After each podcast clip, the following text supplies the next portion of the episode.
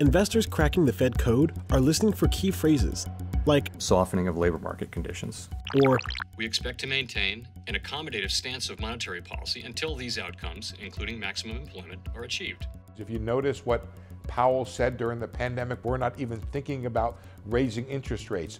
That's forward guidance. When the Fed says We're buying uh, 120 billion in securities per month across the across the Treasury curve. That's also adding to uh, accommodation. that's forward guidance, it's a very powerful tool.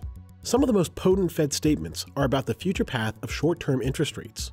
The Fed sets the interest rate that it pays on reserves held by banks, sort of the same way your bank sets the rate it pays on any dep- on deposits. there's this connection between short-term interest rates that are closely collect- connected to monetary policy and the interest rates on mortgages, auto loans, things like this that would be more relevant to household decisions.